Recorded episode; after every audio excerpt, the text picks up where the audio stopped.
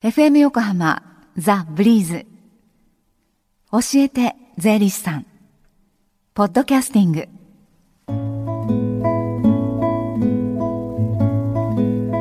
毎週火曜日のこの時間は私たちの生活から切っても切り離せない税金についてアドバイスをいただきます。スタジオには東京地方税理士会から石川昇さんにお越しいただいています。石川さんこんにちは。よろしくお願いします。お願いします、はい、さあ今週はどんなお話でしょうか？えっ、ー、とですねあの私たち税理士が毎月あの実施させていただいてあるあの税務相談の中でも、はい、あの質問が多い内容の一つで、まあ、お父さんお母さんあとはまあおじいちゃんおばあちゃんからの,、あの贈与についてお話ししたいと思います。はい、でその中でですね特にあの住宅取得資金の贈与を受けた場合の非課税という制度についてお話ししたいと思います。はい、はいえー、その非課税というお話の前にですねじゃあ、はい、そもそも、えー、住宅を購入する時、まあ、親御さんたちから資金援助を受けた場合どのくらい贈与税ってかかるものなんでしょうか？はい。はい、例えばですね、あの親からマイホームを購入するためにあの1500万の贈与現金の援助を受けた場合なんですけども、はい、あの贈与税は470万円納めないといけないんですね。えー、だから1500万もらってもあの1000万円しか手元に残らないという形になっちゃうんですね。はい、でもし贈与税のことを知らずにもらった1500万円をすべてマイホーム購入購入のために使っていたとすると、はい、まあ、贈与税が納められないという事態が発生してしまうんですそうですね、はい、でまあ、そうなると、まあ、当然延滞税とかなどのね。ペナルティとかもかかるんですよね。だから負担も結構大変だと思うんですよね。はい。まあ、そんなことにならないために住宅取得資金の贈与を受けた場合の非課税という制度を活用していただけたらなと思います。はい、はい、じゃあその住宅取得資金の贈与を受けた場合の非課税。はどのような制度なんでしょうか、はい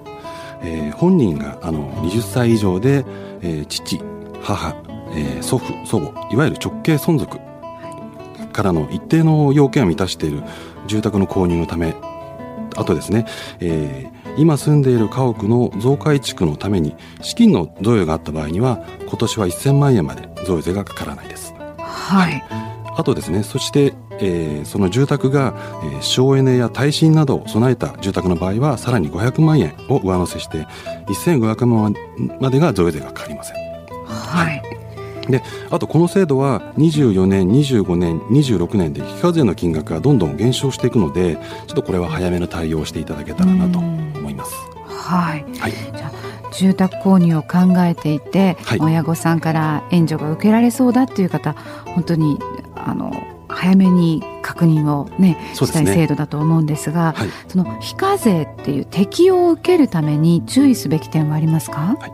あのこういう制度というのは守らないといけないルールがいくつかあるんですよね。はい、でその中のあの代表的なものをいくつか例示するとこれはもう現金の贈与。はい、であとあの父母祖父祖母からの贈与でもらうご本人が20歳以上であること、はい、であと少し専門的な話なんですけどももらった方の合計所得金額が2000万円以下であること、まあ、はい、えー、ちょっといまいちピンとこないと思うので、うん、まあ、サラリーマンの方をあの例示しますと、えー、今年平成24年の場合でいくと年間で給与給与収入が約2280万円以下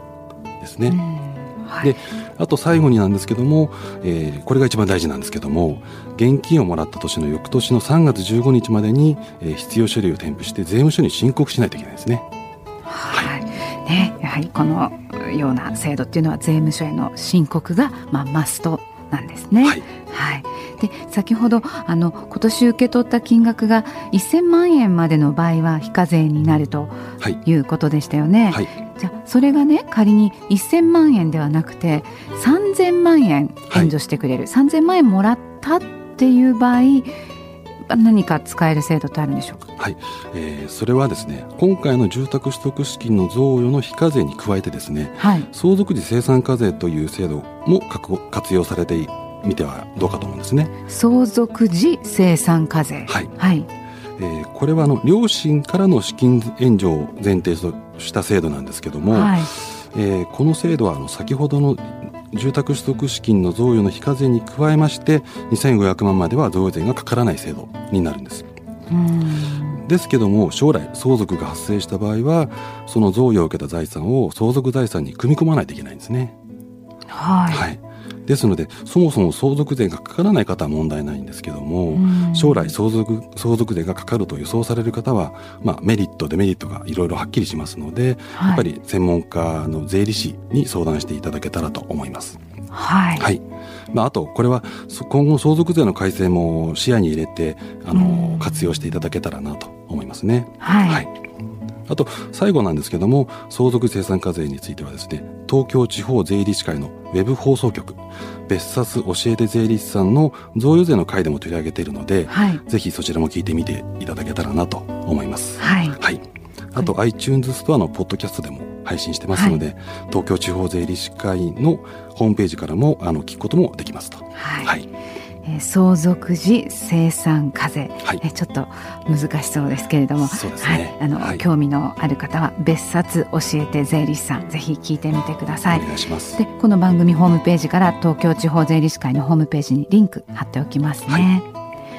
まあ、こんなふうに税金についてあの気になることがあるちょっと相談したいことがあるんだっていう場合何かそういう機会はありますか？はい、えー、東京地方税理士会の大和支部による無料無料税務相談はい。えー、日時が毎月第月あ第一、えー、第一と第三水曜日、はい、で時間が午後の1時半から午後の4時まで、はい。えー、東京地方税理士会の大和支部の事務局で行われています、はい。はい、でこちらは電話で予約をしてからお出かけになってください、はい、東京地方税理士会大和支部の電話番号です。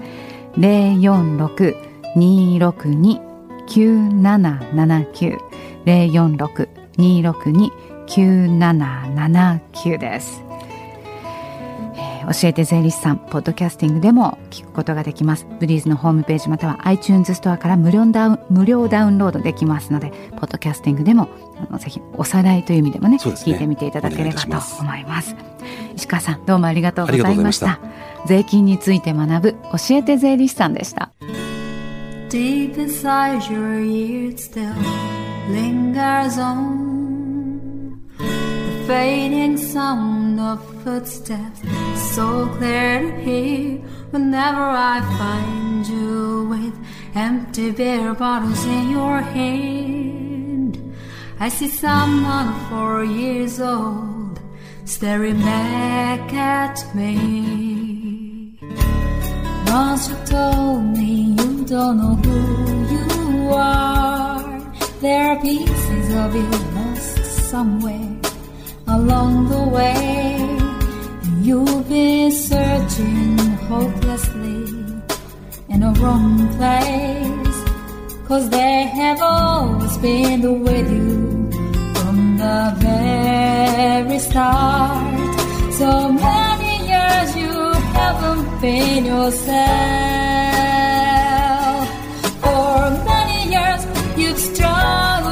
Your own shadow. And now you're slowly getting back on your feet. Slowly, slowly. For many years you haven't been yourself. So many years you've struggled with your own shadow.